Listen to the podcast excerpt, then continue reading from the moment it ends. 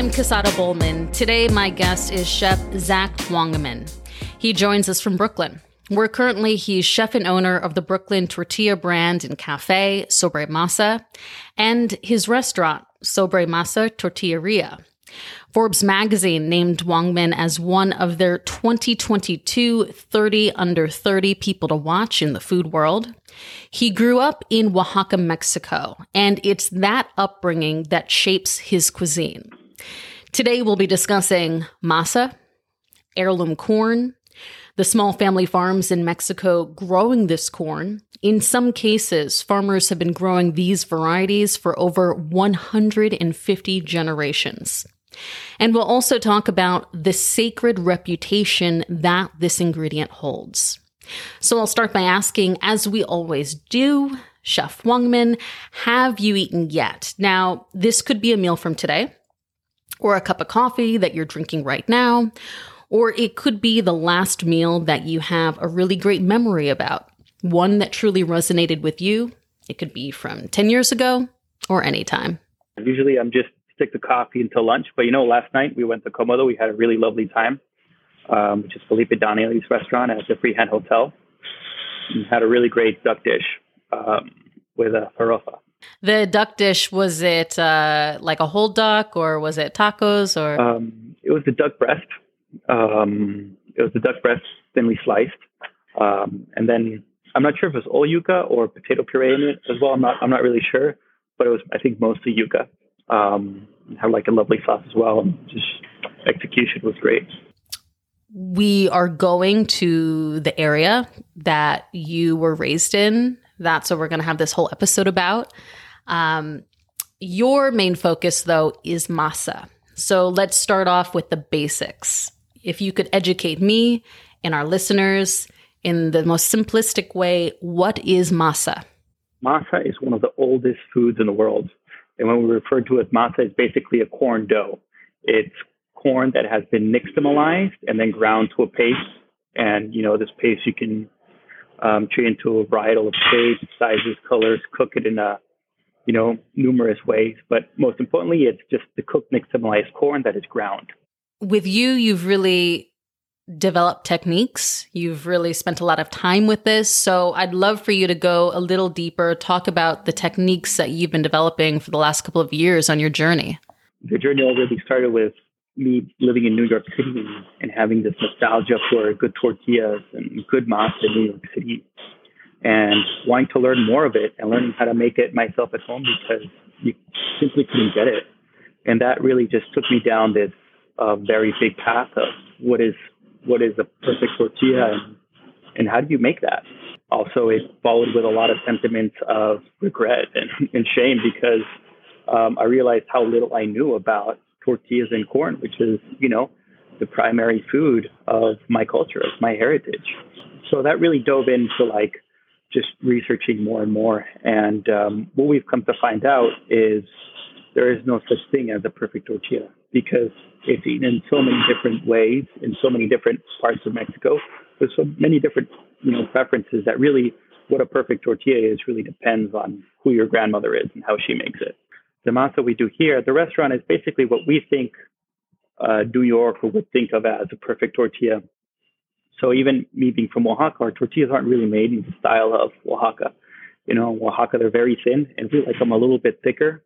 Uh, we find them they reheat at home um, nicer and they have a creamier texture, which I think um, people here really, really enjoy a lot more. And really understanding then how how we want the final product to be these tortillas that we want it slightly thicker, that we want it a little bit less aggressive in the calcium hydroxide, which is you know what you use to nixtamalize it, which adds um, in big part a lot of min- minerality to the flavor of the tortilla. We're able to look at the technique that we use a lot more closely to be able to to get there. A lot of research has gone in. You know, I'm I'm originally in pastry training, so it's all new for me. One of the big things we try to do at the restaurant is really try to showcase the diversity of heirloom corn. We're trying to cook with a lot of different types of varietals of corn, and that's very challenging because they all cook a little bit differently. They all taste a little bit differently. Each seed is is essentially a, a new lesson, right? For us to be able to have this consistent product means we really have to you know, do do our homework. I think masa and nixtamalization in general is is one of those things that's seemingly simple but deceptively complex. You know, in, in essence, it's only three steps. You know, cook the corn, rinse the corn, grind the corn to get masa. But you know, it's just from how how much calcium hydroxide you use to how long do you let it soak. Really, the slightest change in the process can give you just the biggest change or outcome. You have gained this deep understanding when it comes to making tortillas. You respect this process, but I know as a chef, your sense and respect of every process that you've ever created. Think back to culinary school, think back to all the kitchens you've worked in throughout your life. You always respect the technique, right? So with this journey, what makes it different for you? I think the biggest part is really understanding your ingredients, right? Before even going into technique or manipulating them at all, you really need a deep understanding of of your ingredients. Um, you know, so that's how, and that's that's also part of what makes you fall in love with with tortillas. Um, just because corn has such a beautiful story, and um, you know, it's it's such an old ingredient that you know, human corn needs human intervention to grow. It doesn't just grow on its own. So it's a it's a plant we've had a relationship with for you know over nine thousand years. So really, just understanding the history, the culture, you know, um, the environmental threats it faces today, the people that produce it, you know, that helps you a lot in just understanding the ingredient and being able to manipulate better. You know, the same goes for the you know calcium hydroxide. That was, I think, where a lot of my like chef training came in handy because um, we were really, you know, you're able to kind of like understand the ingredient, you know, which which corns are high in starch, which ones are high in protein, you know, and how how do they cook differently. You know, the first thing we do when we get a heirloom um, a new heirloom feed in is, you know, we cut it in half. We try to bite into it raw. Um, we try to really gauge what other, you know, varietals it's similar to. Because um, really, there isn't anything written on how to do this. So a lot of our recipes are, you know, we have to develop from scratch. So, to make your tortillas, you're importing more than a dozen varieties of heirloom corn from small Mexican farms. And you mentioned in some cases, farmers have been growing these varieties for over 150 generations. That number right there is so profound, just to let that seep in 150 generations. So, I'd love for you to, if you can, transport our listeners to these farms in Oaxaca.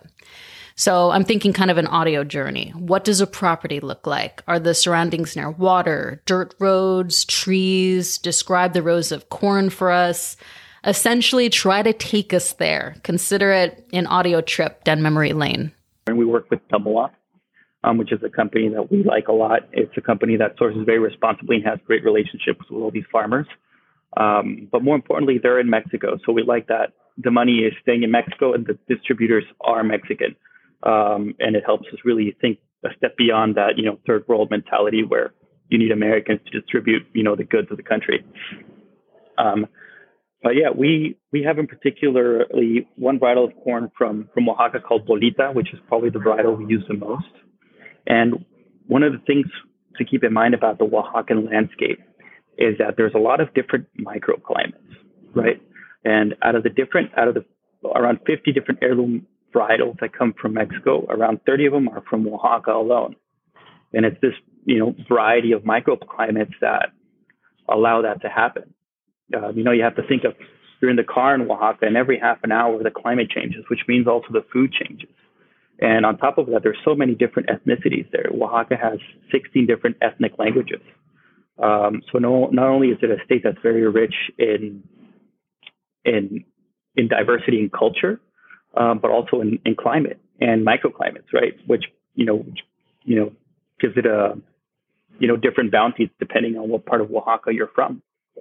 And what's cool about the corn passing on for such a long time and it being such an old ingredient um, is that the corn has been able to adapt not just to the place and to that climate, but to the palate of the people that grow it and live there.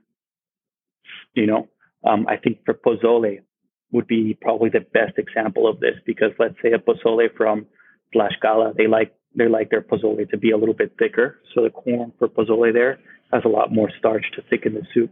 And for instance, in Guerrero, um, it doesn't thicken the soup, right? It's it's not starchy at all, but it's still those big kernels that you can get a nice bite out of. Um, so that's a good example of people using two different heirloom varietals um, for their for their for culinary application. You know, not just the climate, right? Um, the climate has a big intervention on how how the seeds grow, right? Um, if you go down to the coast of Oaxaca, or a little bit further from the coast is the Isthmus region, which is um, bordering Chiapas. So it's kind of, you know, tropical climate. You know, there's a lot of iguanas, there's a lot of monkeys, um, you know, there's a lot of rivers. And um, this Isthmus region, people from the Istmo, they're very, they're very proud of, of their culture that they have there and their cuisine. And the corn they use there is um, a varietal called Zapalote. And this area is very windy and it's mountainous. So it's wind hitting up against these corn stalks constantly. And these stalks have developed elasticity to the point where they can fall completely to the ground and then bounce right up. You know, that's something that's very particular to that place.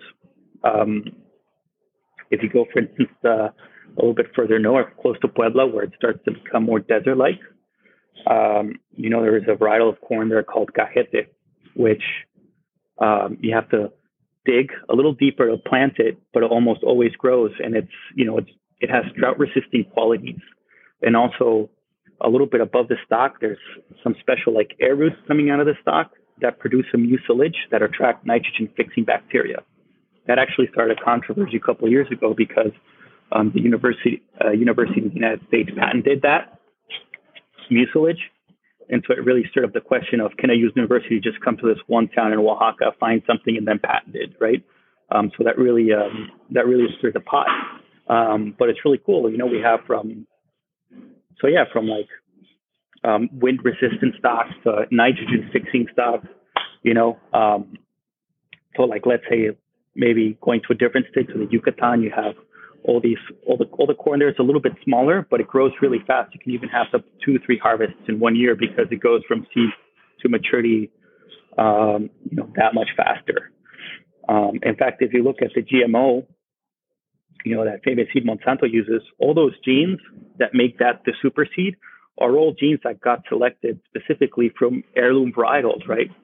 Um, so if you want that seed to be more resist, drought resistant, you know, you'll grab one of the more drought resistant varietals and or you know pest resistant maybe you know some of the more warmer tropical climates um, corns are more um, you know insect resistant because of the climate um, so they don't really tell you that but what's cool is that you know all those gmo companies they need these heirloom varietals and more importantly they need them to adapt because the problem with getting gmo seeds is those are seeds you're buying you're replanting every year. However, when you're planting heirloom corn and you have these, this is where the true value is because when these farmers are planting the seeds that they grow year after year and saving a little bit to grow it, the seeds that they pick are their favorite seeds, right? Are the strongest seeds, which means that the seeds evolve with the climate and they evolve with the times.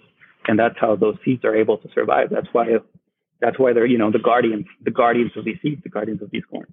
Wow. First of all, thank you for that description because you described microclimates beautifully. You know, you really took us on a journey there, but also your knowledge. I mean, for you understanding all these different varieties, and I know you probably think you only know, you know, a tenth of it, but for me, this is fascinating. I don't know anything about it. And it's really interesting in how you tied in with the GMOs. That's Wow. Corn, an amazing crop. Wow. I know that you mentioned that you do, you know, you're purchasing from a distributor. You know, I, I want to touch real fast on the importance of that. You mentioned it that you are purchasing from a distributor that is working from Mexico, dealing with these farms directly. Um, just kind of expand on the importance of that. Well, you know, it's when we first started, we thought, of course, we're going to import our own corn ourselves, right? Of course, we're going to nourish these relationships with farmers ourselves. But to be honest with you, it's so challenging alone just to have a restaurant. You know, I'm thinking about how am I, you know, schedule next week when you know half the staff has COVID. I'm not necessarily thinking of how, you know, how to source this corn. Um, but what's cool about it is that it's such a beautiful ingredient that it has a very strong community behind it. And it's a very strong community that's trying to defend it and trying to promote it. You know, it's heritage, it's culture, and and and trying to build build a better future for for it.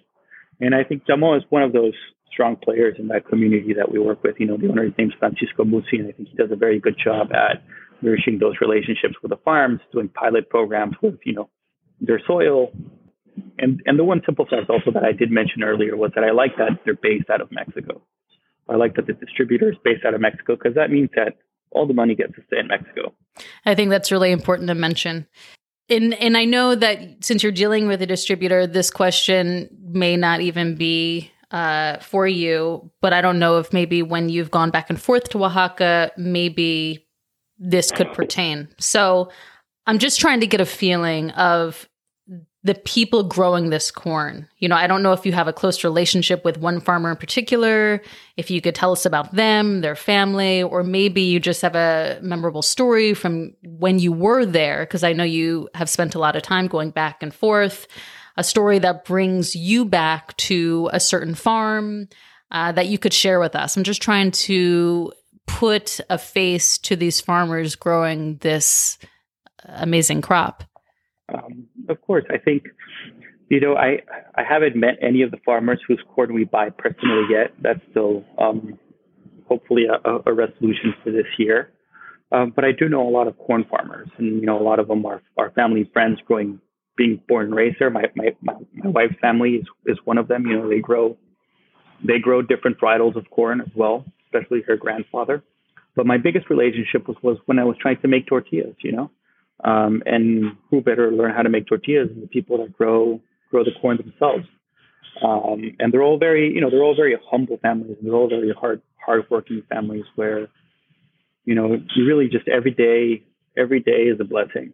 thank God for the day and just put your head down and, and work, you know. If the crop needs weeding, you have to weed the crop. It doesn't matter if it's Sunday or if it's Christmas or, you know, whatever. If it needs the harvesting now, you know, you have to harvest now. So I think there are people that are that have this relationship with the soil, they have a relationship with their land.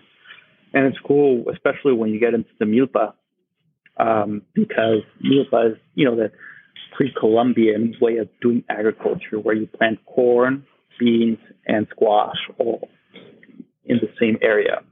And this is something that Native Americans do as well. And the idea behind it is that you have the corn, and then you have, you know, the, the stalk of the corn that the beans can climb. And then the beans are also nitrogen fixing.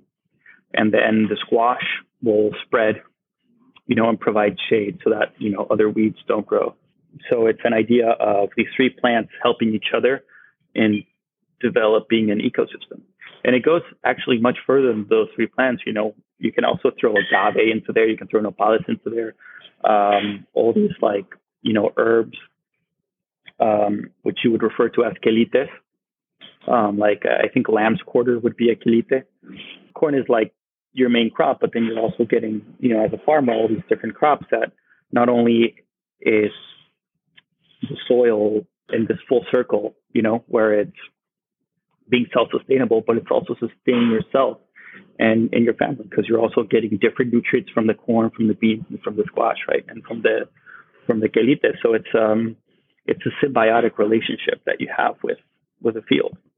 If you could touch on the current state of the Mexican corn industry from your standpoint, are GMO seeds affecting these small farmers? Are they dealing with any environmental effects that you've heard of? Or does the future look bright for them? I think a bit of both. Um, there's definitely a massive threat um, to these heirloom seeds and, and the people that grow it.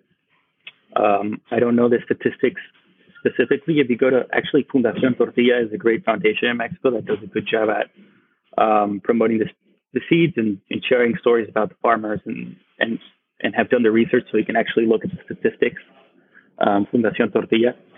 But the amount of corn that Mexico imports, corn and chilies, is like incredible.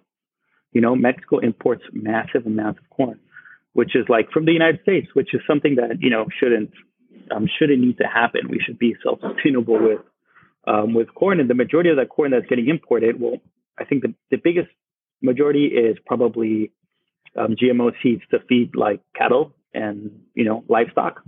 Popcorn is probably some of the oldest of the heirloom varietals. All of the popcorn consumed in Mexico is imported from the United States, and is you know probably a GMO seed. Um, so actually, one of the things Fundación Tortilla is doing is they're trying to rescue some of these popping varietals that aren't really planted anymore, and trying to see if they can you know get more of it planted. And then they're doing partnerships with movie theaters in Mexico in Mexico to try to you know try to promote these seeds more. That's a good example of just you know a threat, but then also a strong community that's trying to rescue it. You know. But you know, GMO is also obviously a threat because of cross pollination. One of the things that makes corn so special is you know it cross pollinates with itself, which is how how the the genetics of it are are able to evolve. But what's sad about that is that if you plant the GMO seed next to an heirloom varietal, it's going to cross pollinate, and the GMO is going to contaminate the genes of the heirloom varietal. So that's really sad, and it's not like you're really testing it. Um, to this day, it's actually legal to grow GMO in Mexico, but since it's imported for cattle, there is farmers that have planted it, and well, it's definitely out there the GMO. But you know, there's also a lot of a lot of universities that are you know teaching farmers simple things like, hey, when you choose your seeds, choose seeds from the center part of your land, not the not the edge, because the edge is what will probably get cross pollinated with the neighboring farm, which you don't necessarily know what their seed is, right? Um, so there's a lot of universities that are trying to do a lot of edu- education, try to fight that problem. You know, I think quality of life is definitely a big threat as well. You know, the fact that instead of planting these seeds, you know, you probably want to go to the U.S. and you know try to chase the chase the American dream, like a lot of us have done. Um, you know, that's definitely also a big threat. You know, nutrition. Mexico is the country that consumes the most amount of soda in the world. You know, and also has one of the highest diabetes. So you go to a lot of farms, and a lot of times, you know, you have these kids that are like 10, 12 years old with type 2 diabetes. It's really sad.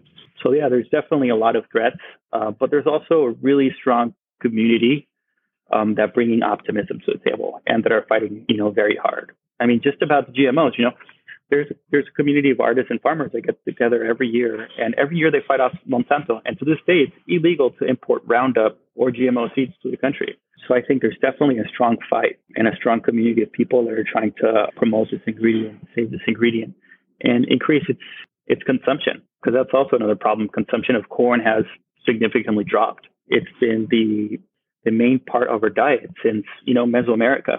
So yeah, I think we all just need a little bit more corn in our diet, a little bit more masa. Well, you mentioned it before that corn needs human intervention to grow. It's a symbiotic relationship. From my research, it's also considered sacred the spirituality integration with this ingredient really interests me. So I was wondering if you could expand on the history behind heirloom corn in Mexico and the sacred reputation that it holds. Well, corn comes from teosinte, and teosinte is a wild grass. The oldest corn that we have found is around 8,000 years old, and the oldest domesticated corn is around 5,000 years old. So you have evidence of, you know, these people in Mesoamerica planting the seed year after year and developing it from, you know, this little tiny grass to what it is today, which, you know, the most planted crop in the world.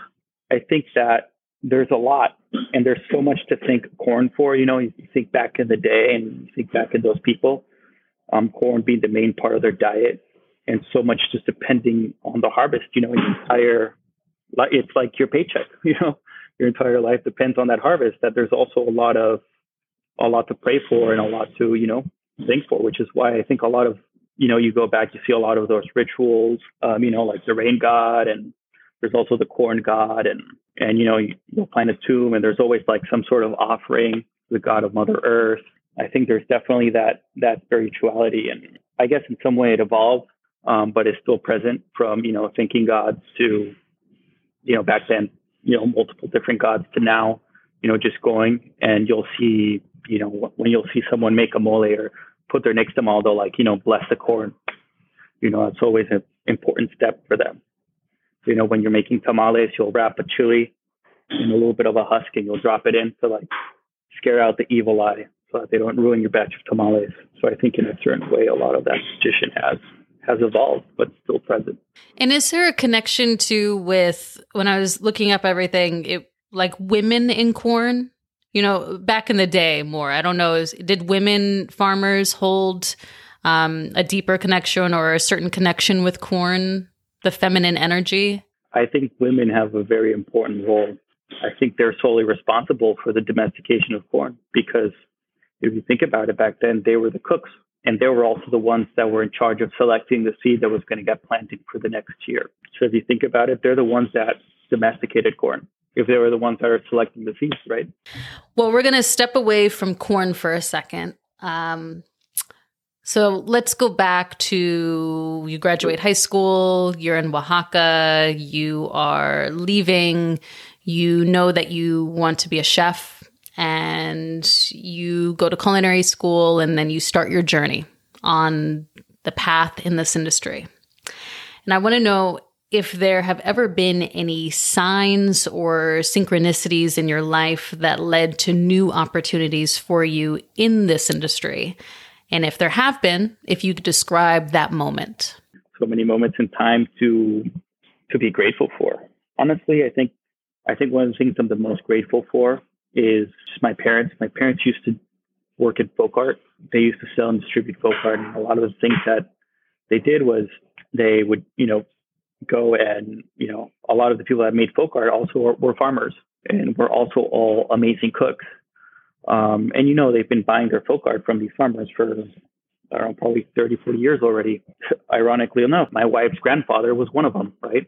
So I think those relationships that my parents had from that industry and are also, I would count them as an extended family, a relationship that I wouldn't be here without them because they really taught me the importance of, of seasoning, you know, and seasoning in their particular way and the importance of making food personal because it's kind of like in Italy down there, you know, some people might use hoja santa and other people might use pitiona and mole and over what's the right way, you might you might wage a war. Um, but from an outsider's perspective, it's important to see why they like it with pitiona and why they like it with hoja santa. When you see and you get to embrace the reason behind that, and then you start to look for reasons of why you like things, I think that's when cooking becomes personal, and I think that's when cooking becomes especially delicious. Beautiful. I love that. So now I'm going to talk about a flow state. I have a feeling I know that you have been in one before. I have a feeling I in the kitchen, I feel like I know when you are in the flow state just from what you've been describing, but let's go and see. So, a flow state, also known as being in the zone, is the mental state when a person is performing an activity and is fully immersed in a feeling of energized focus, clarity, and enjoyment in the entire process. It doesn't feel like work, it's effortless attention that you're giving the activity. It's a euphoric feeling. It's something that during this altered state of consciousness that your mind functions at its peak and a sense of happiness flows through your body. I've been in this state. Uh, here's the example that I use for my guests. I can get into it if I'm at my restaurant when it's closed. I'm the only one there. I might be working on new drinks for my menu. Music is playing. There are no interruptions, just me and ingredients and the sounds and beats of music, and the recipes flow. And it doesn't feel like work for me. As a chef, I would love to know if you've ever reached this state while in the kitchen. If you have, please describe your surroundings leading up to it. Was there music playing, or perhaps you're surrounded in silence and in deep thought? And also, what did it feel like being in that state for you? I think it's definitely a sense of ad- adrenaline, I think, for me. Um, and it's probably most definitely when in service, because everything you've done, all those hours of prep that you've done, it really boils down to that moment where you're plating the food, when you're executing the food. You know, if if you mess up that one last step, all the hours of prep that went into the work, you know, um, are rendered almost useless. And there are so many just unpredictable factors about a service that it's about just learning that dance and learning to be aware to you know to to adapt to the uncertainty of of the situation that I think really I, I can relate to the most with what with what you described. And yeah, and it's you know it's it's it's it's as you mentioned. It's you know, there's a lot of adrenaline, there's a lot of focus.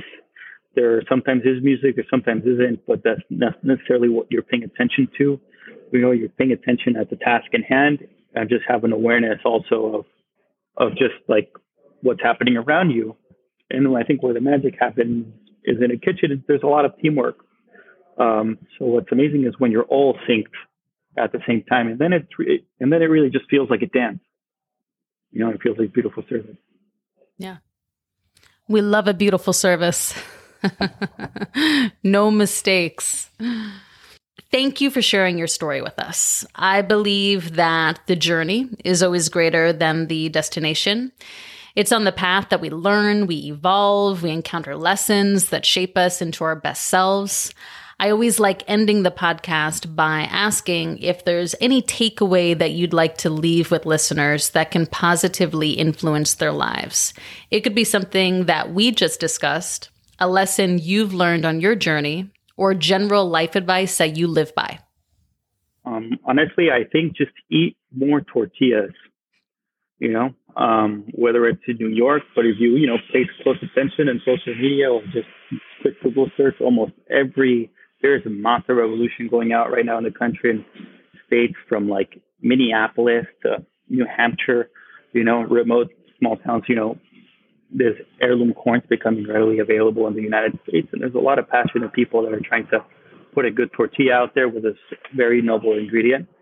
Um, so yeah, that's my, that's probably my biggest recommendation is, you know, look look at your community, see who's making nixtamal, and yeah, go bring more tortillas into your life. I was gonna say you mentioned the nixtamal. So is it what should people be looking for? Let's say someone listening in a small town, remote, like Maine, for example, when they're dining out at a Mexican restaurant and they're like, okay, tortillas, what should they be looking for to make sure that it is heirloom corn, that it is masa? Well, I think um, the biggest for me is is the smell. Um, you know, there's a certain earthiness to it that relates that from heirloom corn that I really don't get with anything else. Um, the pliability, you know, 100% nixtamal tortilla, it's not going to fall apart easily. Um, it has that strength so you know withhold its ingredients. Um, it's not brittle. Um, so, and then three, if it's colored, um, when you like squeeze a little bit of lime and you see it turn color, that's good sense that it's still natural because a lot of people or a lot of those commercial tortillas will still add food coloring to it. And with the food coloring, it won't change color with the acid. It doesn't do that chemical effect.